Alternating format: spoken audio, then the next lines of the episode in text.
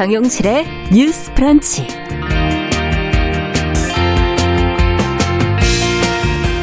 안녕하십니까, 정용실입니다. 임신 중지에 대한 처벌 규정을 존치한 정부의 낙태죄 입법 예고안 관련해서 국가인권위원회가 의견을 모았습니다.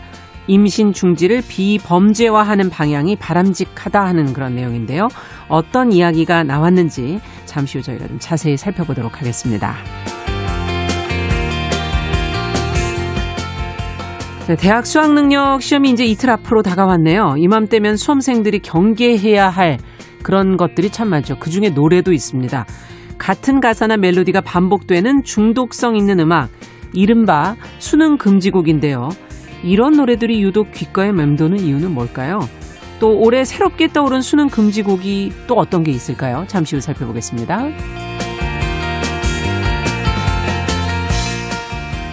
네, 이메일을 사용하면 종이를 아낄 수 있어서 좋지만 불필요한 이메일은 오히려 환경에 부담을 주는 일이라고 하지요.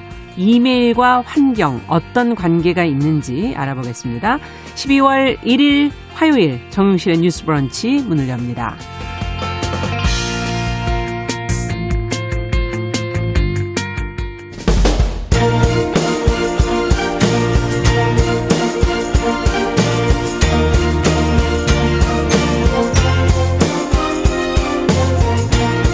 여성의 감수성으로 세상을 봅니다.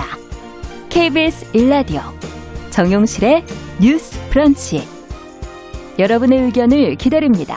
문자는 샵 9730으로 보내주세요. 짧은 문자 50원, 긴 문자 100원이 부과됩니다. KBS 모바일 콩, 유튜브를 통해서도 무료로 참여하실 수 있습니다.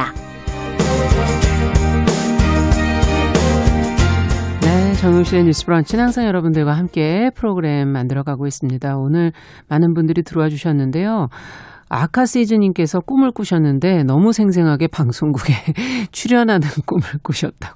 저희 방송 너무 기다리셨나요? 네, 감사합니다. 아, 남기숙님, 김현옥님, 유성환님, 강력흡창님, 네, 이렇게 들어와 주셨고요. 유튜브로도 600명 넘게 들어오셨습니다. 오늘은 뉴스픽으로 시작을 해야 되는데 제가 허전합니다. 방도 허전하고 좌청룡 우베코가 지금 다 자리를 비우셨어요. 사회적 거리두기도 좀 있고요. 사정도 좀 있고. 자, 당분간 저희가 전화로 좀 진행을 하도록 하겠습니다. 오늘은 전혜연 시사평론가는 지금 준비하고 계세요. 안녕하세요. 안녕하세요. 좌청룡이 되고 싶었던 전혜연입니다. 그러니까 좌청룡 우배우가 지금 안 계셔가지고 제가 방이 얼마나 허전한지 몰라요.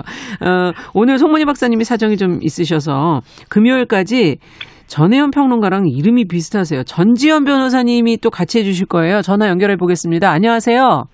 네, 안녕하세요. 우베코를 대신해서 나온 전지현 변호사입니다. 반갑습니다. 네. 오늘 이제 뉴스픽 저희가 의견도 좀 주시고 아무리 처음이지만 날카롭게 부탁을 드리겠습니다. 자, 첫 번째 내용을 저희가 뉴스를 지금 직무배제된 윤석열 검찰총장의 복귀 여부에 대한 지금 이제 법원 판단은 아직은 나오지 않은 상태여서 어떻게 될 것인가 지금 다들 지켜보고 있는데요. 정세균 총리가 윤 총장과 추미애 법무부 장관의 동반 사태의 필요성을 거론했다는 것이 이제 어제 뉴스로 나오고 있어요.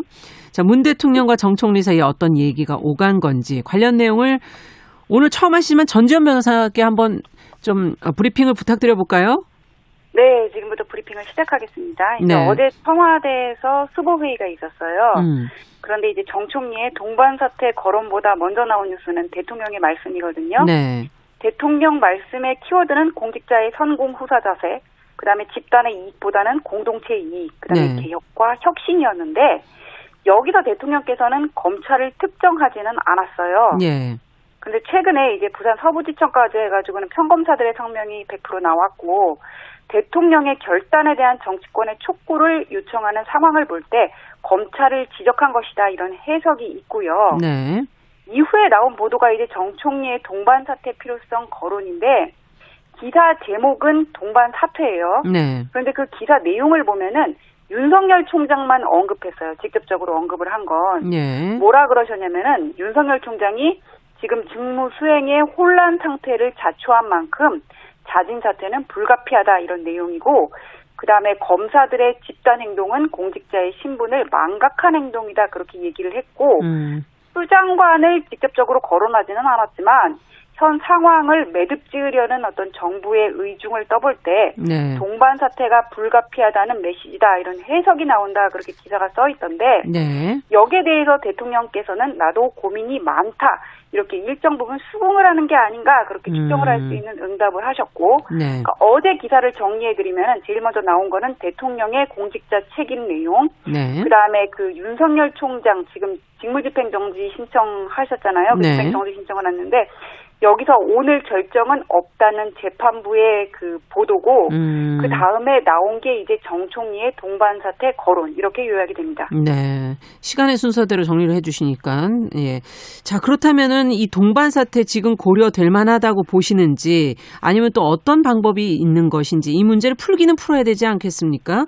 두 분의 말씀을 좀 들어보죠. 전혜연 평론가께서는 어떻게 보세요?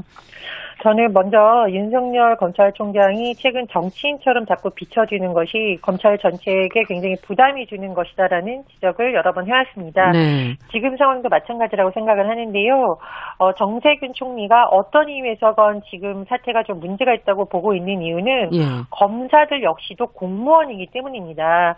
만약 공무원들이 정말 어려운 상황에 있는 공무원들의 어떤 처우 개선이라던가 약자의 위치에 처해 있는 공무원들을 위한 집단 행동을 했다면 많은 국민들의 지지를 받을 수 있겠습니다만 지금 같은 경우에는 마치 검찰의 기득권을 지키는 것처럼 보일 소지가 있기 때문에 일단 네. 윤석열 총장의 행보가 굉장히 중요하다고 생각합니다.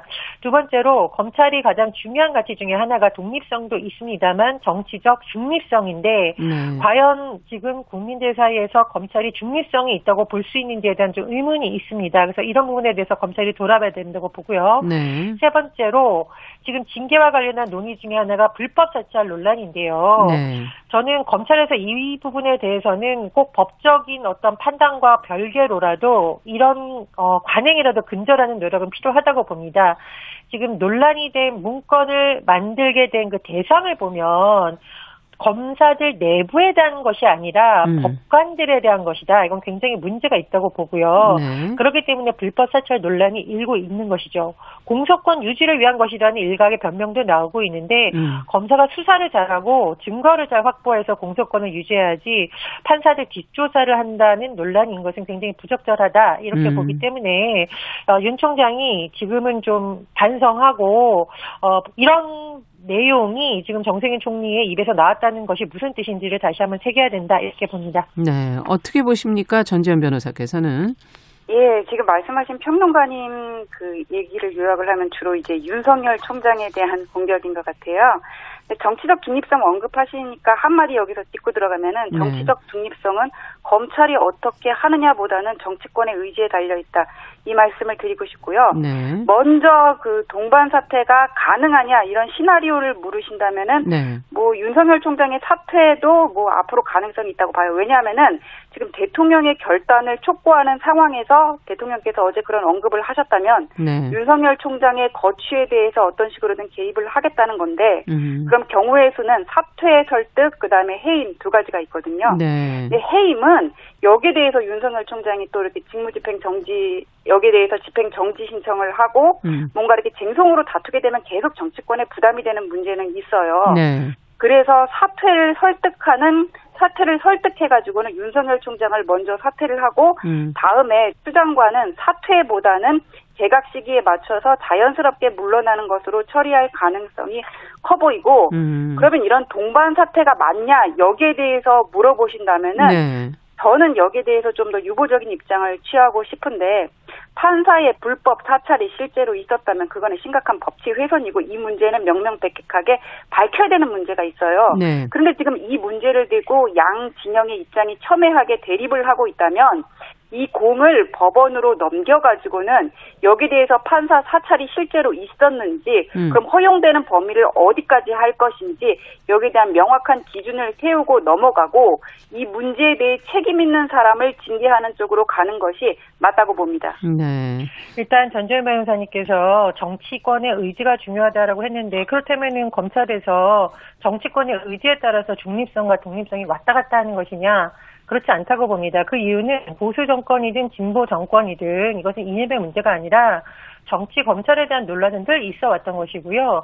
여당은 여당대로, 야당은 야당대로 논란이 되어 왔습니다. 그것과는 별개로 지금 윤석열 검찰총장의 발언이 정치적 발언이라고 논란이 일고 있는 부분은 정치권의 의지가 반영된 것이 아닙니다. 본인이 국정감사를 비롯한 여러 가지 중요한 국회에서 공개된 자리에서 발언을 했기 때문에 논란이 일어났던 것이고요. 두 번째로 본인의 의지와는 별개라고 일각에선 주장을 하고 있지만 대선 주자로까지 거론되고 있는 이런 현실도 봐야 된다라는 것이죠. 본인이 의도하지 않는다 하더라도 이미 야당의 지지자 상당수가 윤석열 총장을 정치인으로 여기는 문화가 있어요. 그렇기 때문에 이것이 본인이 책임이다 아니다를 떠나서 이것은 정치권의 의도와 별개로 흘러가는 부분이다. 이런 부분을 다시 한번 말씀을 드립니다. 잠깐 이 얘기 제가 짚고 넘어가야 될 것 같아요. 네. 문화를 얘기하셨는데 문화라는 게 그렇게 단기간에 정립될 수 있는 건 아니라고 보고요. 네. 우리가 보통 검찰 권력을 얘기를 하지만은 검찰은 실제로 할 수 있는 것보다 법원의 허가를 얻어서 하는 부분이 있어요. 안 되는 걸 있게 하고 되는 거를 안 되게 하는 거는 검찰보다는 어떤 정권의 의지가 더 중요하다 이런 말씀을 드리고 싶고 그다음에 윤석열 총장과 정권의 관계가 이렇게 삐그덕거리기 시작한 거는 조국 장관 이후인데 그거는 정치적인 상황이거든요. 여기에 대해서 윤석열 총장을 불러다가 물으면서 정치 상황에 대한 의견을 물으면서 거기에 대한 거를 가지고 어떤 꼬투리를 잡아가지고는 정치적이다 이렇게 몰고 가는 것은 일종의 프레임이라고 봅니다. 잠깐만요. 저희가 얘기를 자르고 서로 말하지는 않겠고요. 정치 분야에서 많은 분들이 지금 이 갈등을 일으키고 있기 때문에 저희 프로그램까지 갈등을 일으키면 너무 힘듭니다. 듣는 정치자분들께서 조금 자제해서 이성적으로 좀 얘기해 주셨으면 좋겠어요. 전혜연 평론가 얘기하시죠. 예, 네. 근데 보통의 공무원들이 검찰도 제가 공무원이라고 강조하는 이유는 정치적으로 하고 싶은 말이 있다고 해서 본인이 조직을 대표해서 오는 것이기 때문에 상당히 발언을 자제한다는 것입니다. 그러니까 네. 윤 총장의 발언에 대해서 나온 것을 보면 보수 언론이든 진보 언론이든 그리고 보수 논객이든 많은 사람들이 정적인 해석을 하고 있어요. 그래서 본인이 더 조심해야 된다. 이런 걸 말씀을 드리는 거고요. 네. 두 번째로 법원에서 허가를 내지 않으면 할 수 없다라는 부분은 정말 말 그대로 법원의 허가를 받는 것이지 정치인들이 거기 거입해서 영장을 발부해라 말라라고 하는 것은 아닙니다. 세 번째로 제가 지금 법관들에 대한 사찰을 논란을 짚고 넘어간 것은 일각에서는 이런 것이 관행적으로 된다라고 하는데 제가 공직에 근무했을 때요. 이런 것이 관행이라면 모든 공무원들이 이런 것을 해도 된다라는 것을 알려줄 수 있다라는 거죠. 더군다나 본인이 속한 조직의 인사 담당자가 공정한 인사라든가 또는 비위가 있는 공무원을 그 자리에 앉히지 않는 것을 막기 위해서 하는 것이 아니라 다른 조직에 속한 사람에 대한 세평을 수집한다더구나 더군다나 개인 정보에 관련된 누구누구의 처제 우리 법 연구의 소속 이런 것을 한 것이 과연 공소유지를 위해서 적법한 것인가 그 부분에 대해서는 돌아볼 필요가 있다고 봅니다. 네. 이거 제가 반박 안 하고 그냥 넘어가도 될까요? 하고 싶은데 시간이 있으면은 예, 한마디씩만 더 하시고 마무리하겠습니다. 예, 한마디만 더 하겠습니다. 예. 제가 법원의 허가를 받아서 할 수 있다는 거는 검찰의 권력이라는 거는 한계가 있다. 그 말씀을 드리고 싶어서 얘기를 한 거고 네. 그리고 사찰 얘기를 하는 건데 법적으로 사찰이라고 얘기하면은 보통 불법 사찰을 얘기를 해요. 네. 일반인이 접근할 수 없는 정보를 얻었거나 내가 수집할 수 있는 권한의 범위를 넘어서 수집했을 때를 얘기를 하는데 지금 나온 사찰이라는 거는 일반인이 접근할 수 있고 언론에 나온 거를 구글링한 수준에 불과하거든요. 그러니까 불법 사찰임을 전제를 하고 얘기를 하시는 거는 논리적인 오류가 있다고 봅니다. 자, 지금 두 분께서 계속 전혜연 평론가께서도 더 답변하실 게 있습니까? 한마디만 더 드릴까요? 네, 제가 말씀드렸듯이 불법이든 아니든 이런 행동이 문제가 없다라고 하면 안 되죠. 이런 행동을 하는 것은 모든 공무원들이 앞으로 그러면 국표라고 하는 담당자들이 그 담당하는 사무관에 대해서 세평 조사하고 어디에나 공개된 내용이다. 취미가 뭐다라는 기사가 나왔다. 이런 거 하면서 업무에 연관이다. 이렇게 주장을 할 가능성이 있다라는 겁니다. 그래서 저는 이것은 공무원으로서 매우 부적절한 것이라고 보고요. 예. 법적인 판단이 어떻게 나올지는 봐야겠습니다만 그렇죠. 적어도 우리가 이게 사찰이든 아니면 세평 수집이든 정당한 방법과 모든 국민이 그리고 상대방이 들었을 때도 이게 인권 침해 소지가 없는 쪽으로 업무를 하는 것이 맞다 이렇게 봅니다. 네, 자 이제 그렇다면 이 갈등을 어떤 방법으로 해결하는 게 맞다고 보십니까? 전혜연 평론가께서는 지금 동반 사태에 관한 입장은 정리를 안 해주셔서요.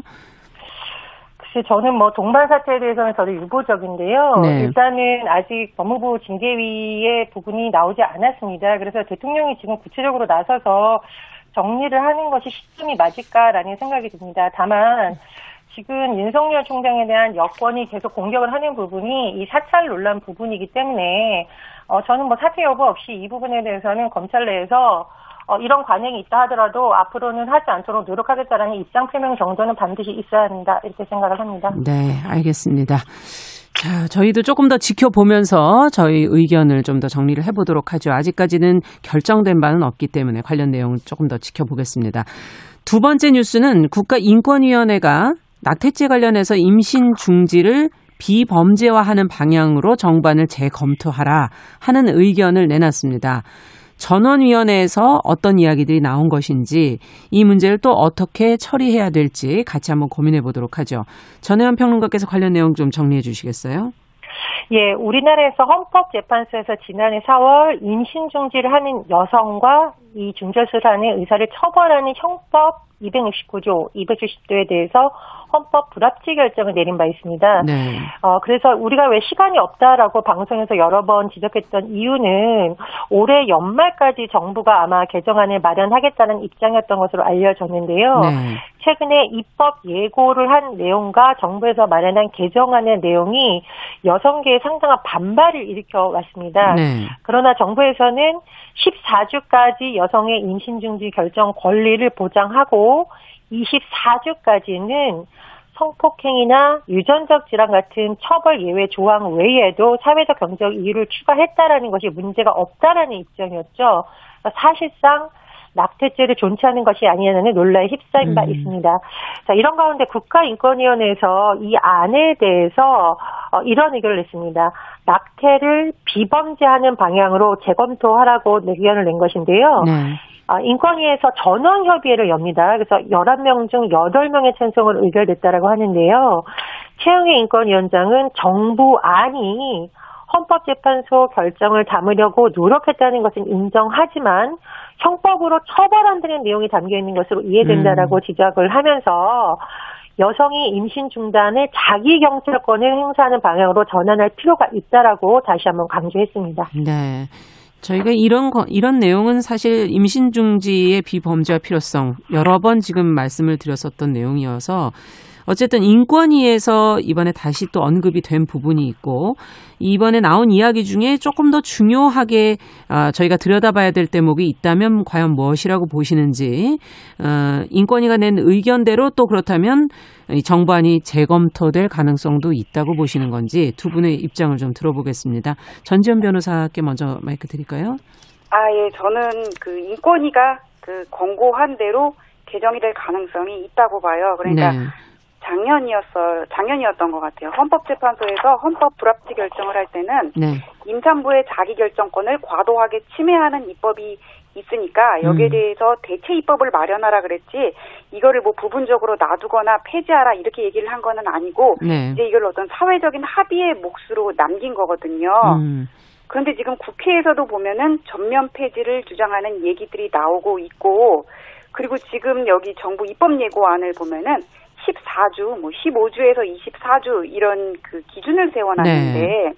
보통의 임신 중절 수술은 대부분 14주 이내에서 이루어지거든요. 네. 근데 굳이 이렇게 14주, 25주 해가지고 이거를 넘으면은 처벌된다 이런 기준을 하는 게 우리가 낙태죄에 대해서 위헌법률 심판을 할 때 사실상 이 조항이 사문화됐다 이런 점을 근거로 들었는데 이거는 나중에 또 네. 위헌법률 심판이 나올 여지가 있게 돼요. 그래서 이 문제를 가지고 12월 8일에 국회에서도 아마 공청회를 할 것 같은데 네. 대부분의 공청회가 그렇듯이 거기에 대해서는 입장차만 확인을 하고 어떤 합리적인 결론이 나오지는 않거든요. 예. 그래서 이거는 결국 어떤 그런 이익 집단 간의 종교계와 여성계 간의 갈등 중에서 네. 어느 것에 대해 더 공공의 선이라고 볼 수가 있는지 사회적 합의가 있다고 볼 수 있는지 이거를 가지고 판단을 해야 되는데 그 태아의 생명권과 산모의 자기결정권이 침해하는 건 맞습니다. 네. 그런데 이 육아에 대한 부담이라는 게 과거 전통사회에서와 현대사회 그 엄마가 가지는 부담의 차이가 훨씬 커요. 그렇죠. 그리고 그 개인의 인격권 측면의 근거에서 어떤 그 여성의 성적 자기결정권도 더 넓게 인정되는 그런 측면들을 고려할 때는 네. 실리적으로나 아니면은 뭐 어떤 그 정의의 입장에서도 볼 때도 저는 이거를 그냥 전면 폐지로 가는 방향이 맞지 않을까. 여기에 대해서는 계속 논란이 있을 거라고 보입니다. 네, 어떻게 보십니까, 전혜연 평론가는? 저는 우리 프로그램에서 이 문제를 다루면서 시간이 계속 가고 있는데 정부에서 안을 마련하는 게 늦어진다라고 우려했던 부분이 이런 문제 때문이거든요. 사실은. 네. 논란이 될 만한 부분에 대해서 미리 좀 같이 논의를 하고 공청회도 여러 번 했어야 되는데 정부의 입법 예고안 자체가 너무 늦어지면서 막바지에 들어서 이런 논란이 제기된 부분은 좀 매우 아쉽습니다.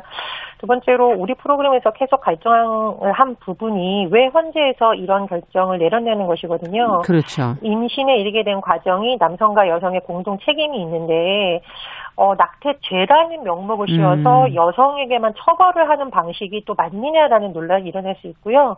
최근 들어서 우리가 좀 쉽게 쓰는 표현 중에 아이를 낳을 권리, 그렇지만 아이를 낳지 않을 권리도 이전에 인정을 해줘야 된다고 봅니다. 그래서 낙태죄라는 말 자체가 워낙 좀 무서운 말이고 그리고 죄라는 명칭을 쓰면서 여성들에게 죄책감을 강요하고 있지만 사실은 불가피하게 이런 선택을 하더라도 여성들이 결정권을 갖도록 해주자는 취지가 많이 반영된 것입니다.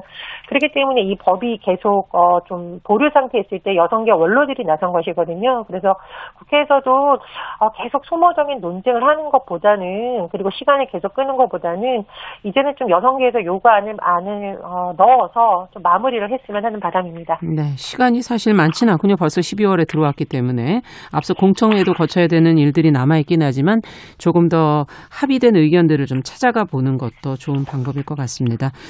자, 이제 시간이 많지는 않은데 마지막으로 간략하게라도 좀 정리를 해보죠. 전두환 전 대통령이 어제 이제 5.18 헬기 사격 목격자에 대한 사자 명예훼손 혐의로 징역 8월에 집행유예 2년 선고를 받았는데요.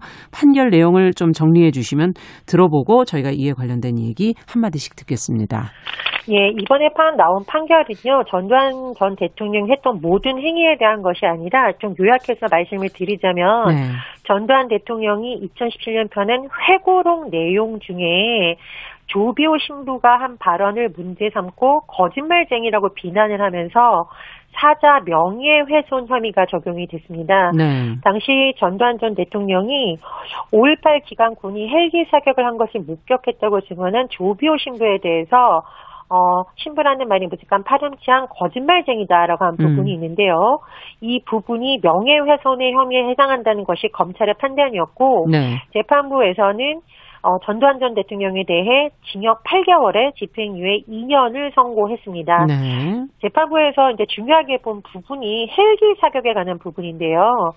목격자 진술이라던가 군 관련 문서를 종합해 볼 때 당시 기관총 사격이 있었고 조 신부가 이를 본 것이 인정된다고 판결 이유를 밝혔습니다. 네. 그런데 이 판결이 굉장히 주목받는 이유는요. 그 조비오 신부의 명예와 관련된 부분도 있지만 5.18 당시 헬기 사격이 있었냐는 굉장히 논란이 있었던 지점에 대해서 예, 사법부가 인정을 했다라는 부분입니다. 근데 이번 판결에 대해서는 조금 반응이 엇갈리고 있는데요. 네. 이른바 5.18 관련한 단체가 있죠. 가족들을 잃었던 분들의 어떤 가족들의 단체라든가 광주에 있는 단체들은 좀 아쉽다라는 판결에 대해서 그런 의견을 밝히기도 했고요. 하지만 일각에서는 헬기 사격을 사법부가 인정했다는 점에서 그래도 의미가 있다 이런 의미를 내리기도 했습니다. 네, 자 유죄 판결이 나오기는 했지만 앞서 얘기해 주신 것처럼 다소 가벼운 처벌 아니냐 하는 유가족들의 반응도 있고요.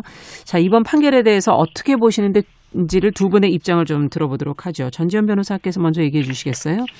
네, 이 판결은 이제 전두환 씨가 고 조비오 신부를 거짓말쟁이라고 했는데 네. 그 거짓말쟁이라고 한 부분이 광주 항쟁 때 헬기 사격이 있었느냐 하는 부분이었거든요. 네. 근데 사자에 대한 명예훼손은 허위 사실에 대해서만 성립을 하기 때문에 헬기 사격이 실제로 있었는지 여부가 그 쟁점이 된 것이고 예. 명예훼손이라는 건 고의로 내가 이걸 알면서도 다른 사람한테 피해를 주는 거잖아요. 그래서 전두환 씨가 이것을 인식하고 있었는지가 쟁점이 됐는데 그 당시 헬기 사격과 관련해서는 국가도 감정 결과 거기가 전일 빈딩이었을 거예요. 그러니까 탄흔이 네. 남아 있었기 때문에 이 부분은 이제 어쩔 수가 없었어요. 전두환 측에서 아무리 이걸 주장을 해도 바꿀 수가 없었고, 그 인식이 있었다는 것도 당시에 이 사람이 가지고 있었던 그 군대 내에서의 지위로 볼 때 있었다, 이렇게 법원이 판단을 했습니다. 네. 여기에 대해서 이제 아쉬운 목소리가 나오는 부분은 양형에 관한 부분인데, 네. 사자 명예훼손이라는 게 원래 징역 2년이 최대거든요.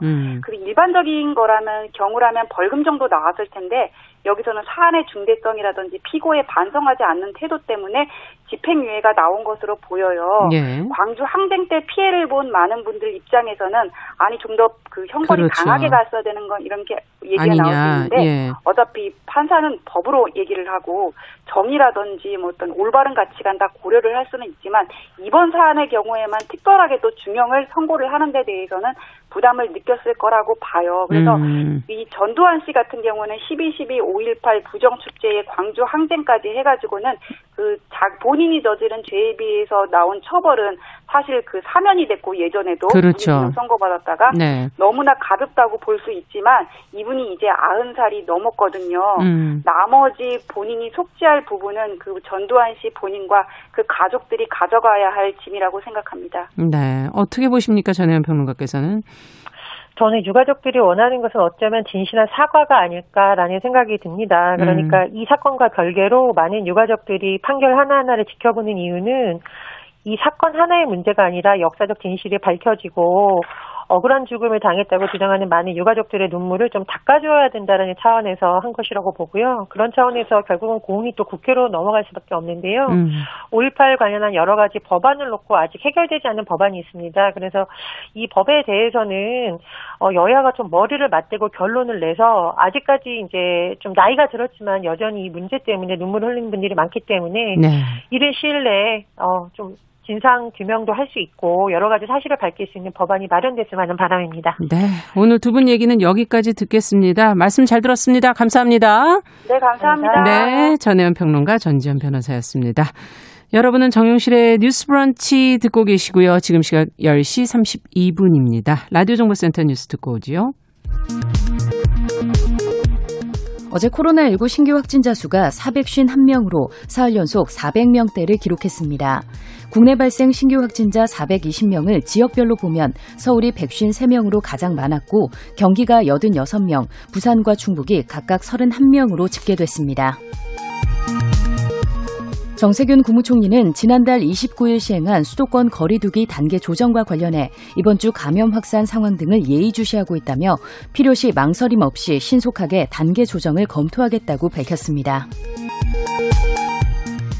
국회는 오늘 오후 본회의를 열고 국가 위상을 높이는 데 기여한 대중문화 예술인의 입대를 30세까지 연기하는 이른바 BTS 병역법과 고위공직자 주식 관련 이해충돌 방지를 강화하는 공직자윤리법 등의 법률안에 대한 표결을 진행합니다. 민주당 이낙연 대표가 공수처법 개정안을 이번 주 법사위에서 처리하고 다음 주 본회의에서 처리하겠다고 밝혔습니다. 내년도 예산안도 차질 없이 통과시키겠다고 밝혔습니다. 국민의힘 주호영 원내대표가 국정원의 대공수사권을 3년 뒤 경찰로 이관하는 내용의 국정원법 개정에 대해 한마디로 요약하면 간첩 잡는 일을 하지 않겠다고 선포하는 것에 다름 아니라고 비판했습니다. 지금까지 라디오 정보센터 조진주였습니다.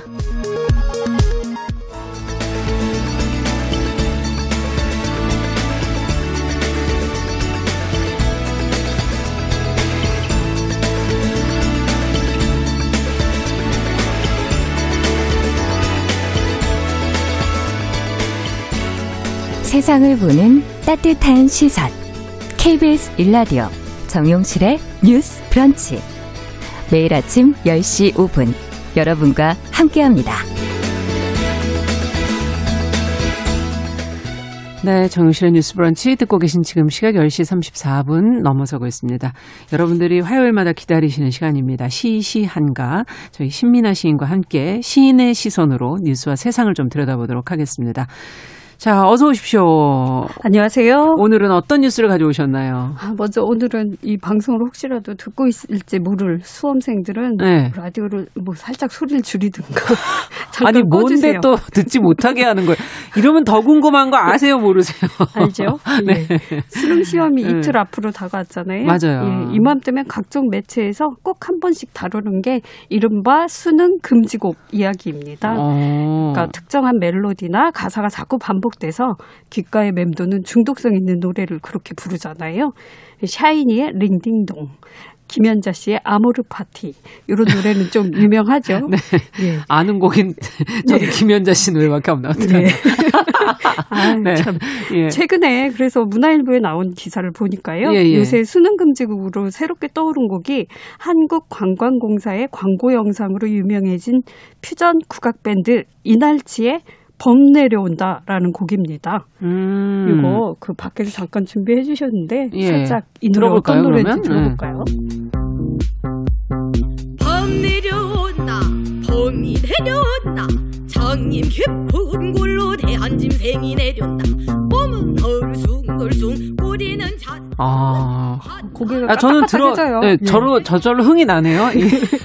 저 이 노래는 사실 들어봤어요. 아, 많이 예. 들어보셨을 거예요. 예. 그리고 이외에도 나훈아 씨의 신곡 태수형 혹시 준비되었나요?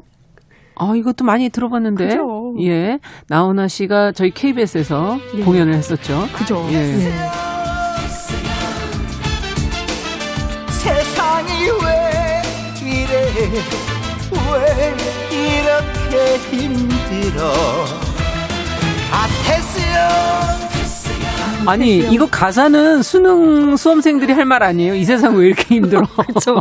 딱 맞는 노래인 것 같습니다. 근데 왜 금지가 돼 있는 거예요? 그리고 또 네. 걸그룹 그 오마이걸이라고 있어요. 예. 그 돌핀이라는 노래 있거든요. 이것도 아, 되게 이건... 중독성 있는데 한번 들어보시겠어요?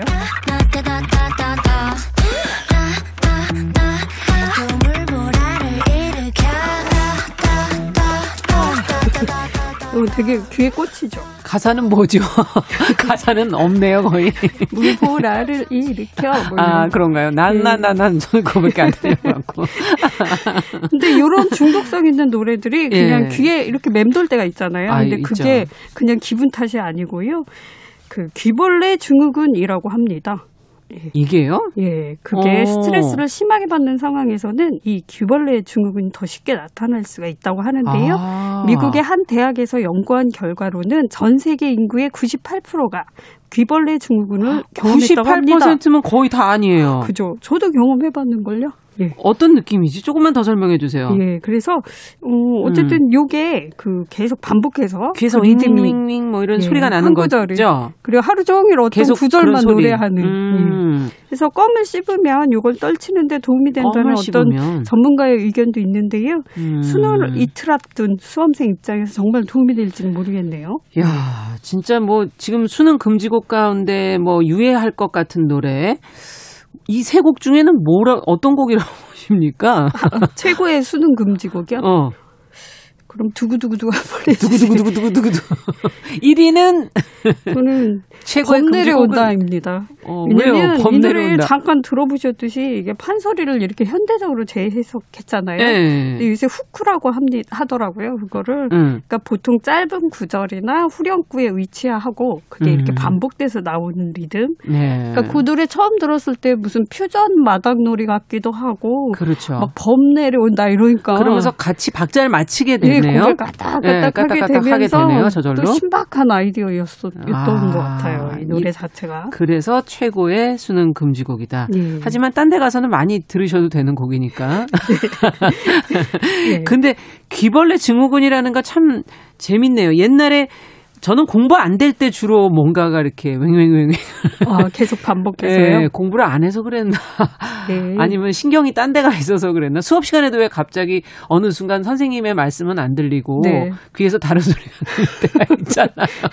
많이 피로하셨나 봐요. 근데 저도 그런 경험 있습니다. 네. 이건 사실 시를 소개하는 웹툰에서 제가 쓰기도 한 내용이었는데요. 네네.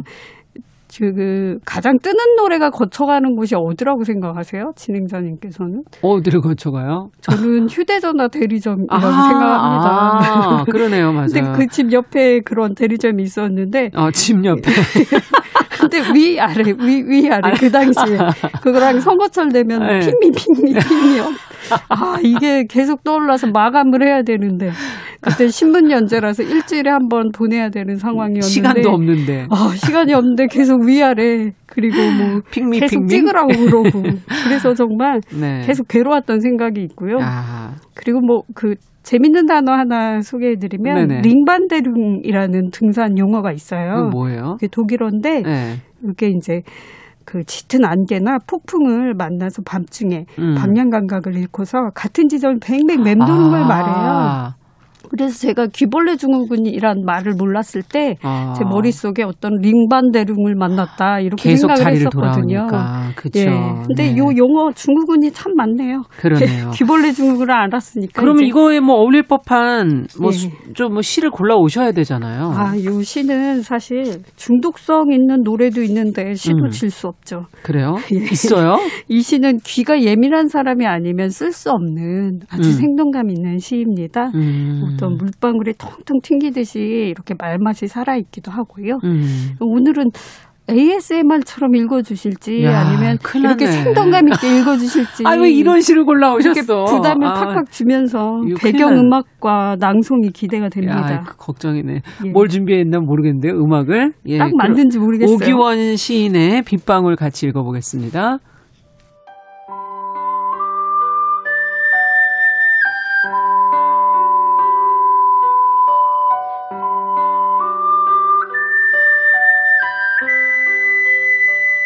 빗방울 오규원.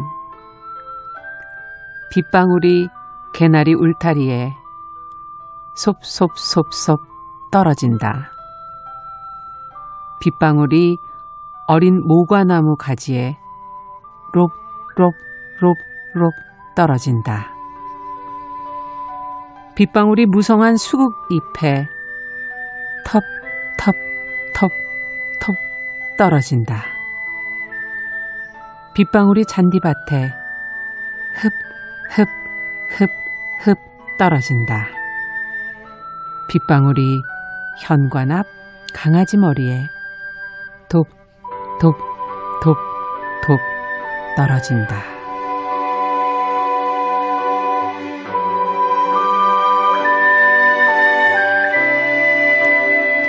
야, 세상에서 이렇게 읽기 힘든 시는 처음이네요. 와, 근데 이렇게 맑고 그 따뜻한 음악을 깔아주시니까 또 색다르게도 읽히네요. 그러니까 이게 떨어지는 느낌이 들었어야 되는데 ASMR처럼. 잘 들렸어요. 들렸어요? 예. 아, 지금 다행히 이선아님께서 네. 시가 인상 깊네요. 아, 이렇게 예, 유튜브로 올려주셨네요. 예. 이야. 아, 저도 인상 깊네요. 그쵸? 읽기가 힘들어가지고. 근데 참 이렇게 보면 네. 이 시를 왜 골라왔냐면 아까 노래에서 후렴구가 반복이 됐잖아요. 그랬죠. 그것처럼 이 시도 빗방울 소리를 표현하는데 되게 비읍이 가진 의성어를 반복적으로 사용을 하죠. 맞아요. 지금 솝, 롭, 톱, 흡. 예. 톱톱톱톱. 네, 근데 저는 빗방울이 그렇게 팍팍 떨어지는 느낌이 아니고 그냥 똑. 똑똑똑똑 그런 느낌으로 예, 그렇게 생각해서 속도를 좀 천천히 했어요. 예. 예, 그러게요. 빨리 읽으면 또 이렇게 빠르게 오는 것 같기도 하고. 이거 속도를 자기가 마음대로 조절하시면 되겠네요. 그렇죠. 그리고 또 요 시는 어떤 시는 참 좋은 시는 읽다 보면 소리를 해서 읽고 따라 읽고 싶잖아요. 그렇죠. 또 변용하고 싶기도 하고요. 뭐 예를 들어 마른 대나무 밭에 쌀아기가 스스스스 떨어진다. 아, 이게 여러 가지 변형이 가능하다. 우리 진행자님께서는 드시는 거 좋아하니까. 맞아요. 예를 들어 팥빙수 위에 콩가루가 소소소소 떨어진다. 흩어진다. 네. 감정이 콧바람에. 아, 정말. 네. 아, 분위기 안 나네. 자, 마지막으로 수험생들에게 따뜻한 한마디 해주시죠. 그 어떻게 보면 입시라는 달리기를 거의 12년 정도 한 거잖아요. 그러니까 이제 첫 번째 허들 하나를 만난 거라 생각하는데요.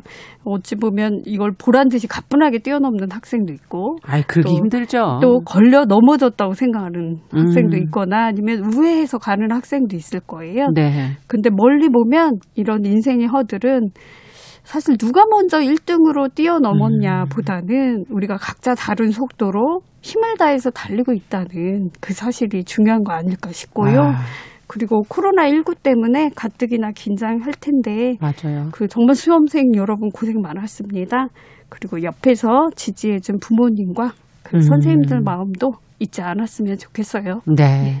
2081번님께서 수능 앞둔 큰애가 요즘에 자주 어리광을 부린다고 왜 그러나 아마 결과를 미리 안 좋을까 봐 보석을 깔고 있다는 판단이 드는군요. 하지만 결과가 중요하겠어요. 편하게 마음 먹으려고 합니다. 예, 이런 마음으로 수능 잘들 치르셨으면 좋겠네요. 예. 오늘 신민아 시인과 함께한 시시한가 수능 금지곡도 들어보고요. 귀벌레 증후군에 대한 이야기 시까지 같이 나눠봤습니다. 감사합니다. 감사합니다.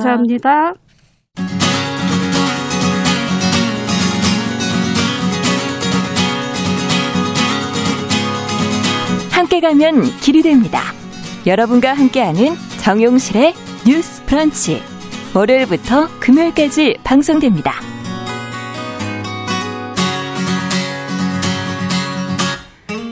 네, 정유실의 뉴스 브런치 듣고 계신 지금 시각 10시 45분이고요. 기후변화의 심각성도 저희가 함께 살피면서 대안을 고민해보는 그런 시간입니다. 환경하자, 생존하자. 오늘도 그린피스 서울사무소 김지석 전문위원 전화 연결돼 있습니다. 안녕하십니까? 네, 안녕하세요. 네, 지난주에 저희가 국가기후환경회의에서 발표한 여러 가지 중요한 정책들을 설명을 해드렸어요. 오늘은 또 어떤 소식을 좀 살펴볼까요? 네, 오늘은 좀 이제 저한테 어울리지 않게 좀 작은 실천 관련 내용 하나 하고 그 다음에 이제 큰 국제 정세 관련 뉴스 한 가지를 좀 들고 왔습니다. 먼저 그러면 작은 실천부터 저희가 좀 살펴볼까요? 어떤 걸 하면 될까요? 네, 제가 이제 기후변화 문제를 이제 알리고 다니다 보면 네. 뭔가 하고 싶어하는 마음이 들어가는 분들이 많아요. 그럼요. 나는 뭘 할 수 있냐 당장 이렇게 말씀하시는데 최근에 이제 그런 분들이 이렇게 되게 좋아했던 소식이 하나 뭐였냐면 네. 혹시 보셨나 모르겠는데 이메일을 좀 안 보내거나 정리하면 크게 도움이 된다라는 그런 게 한번 이렇게 유행처럼 돌았었어요. 아. 예. 그러니까 이게 전기를 사용해서 이제 뭐 메시지를 보내는 거니까. 그렇죠. 네, 근데 이거를 이제 그 BBC에서 그러니까 좀 파고 들어서 네. 진짜 그러면 그런 영상도 있었거든요. 이제 이메일을 안 보내면 지구를 구할 수 있다, 이런 식으로. 네, 그래서 근데 이제 BBC에서 파고 들어갔더니 재밌는 게 나와가지고 그래서 이게 영국에서 처음에 시작된 나온 얘기인데 네. 보통 이메일 같은 걸로 자료 같은 거 보내주면 고맙습니다 하고 이메일 답장을 보내고 그러는데 네. 이런 것만 안 보내도 1년에 약 16,000톤의 온실가스 배출을 줄일 수 있다. 16,000톤에?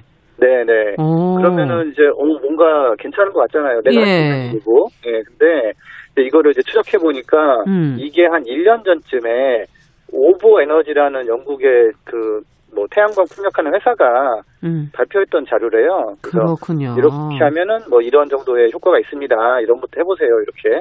근데 아까 말씀해주신 16,000톤이라고 정확하게 좀 따져봐야죠. 어느 정도 양인가요?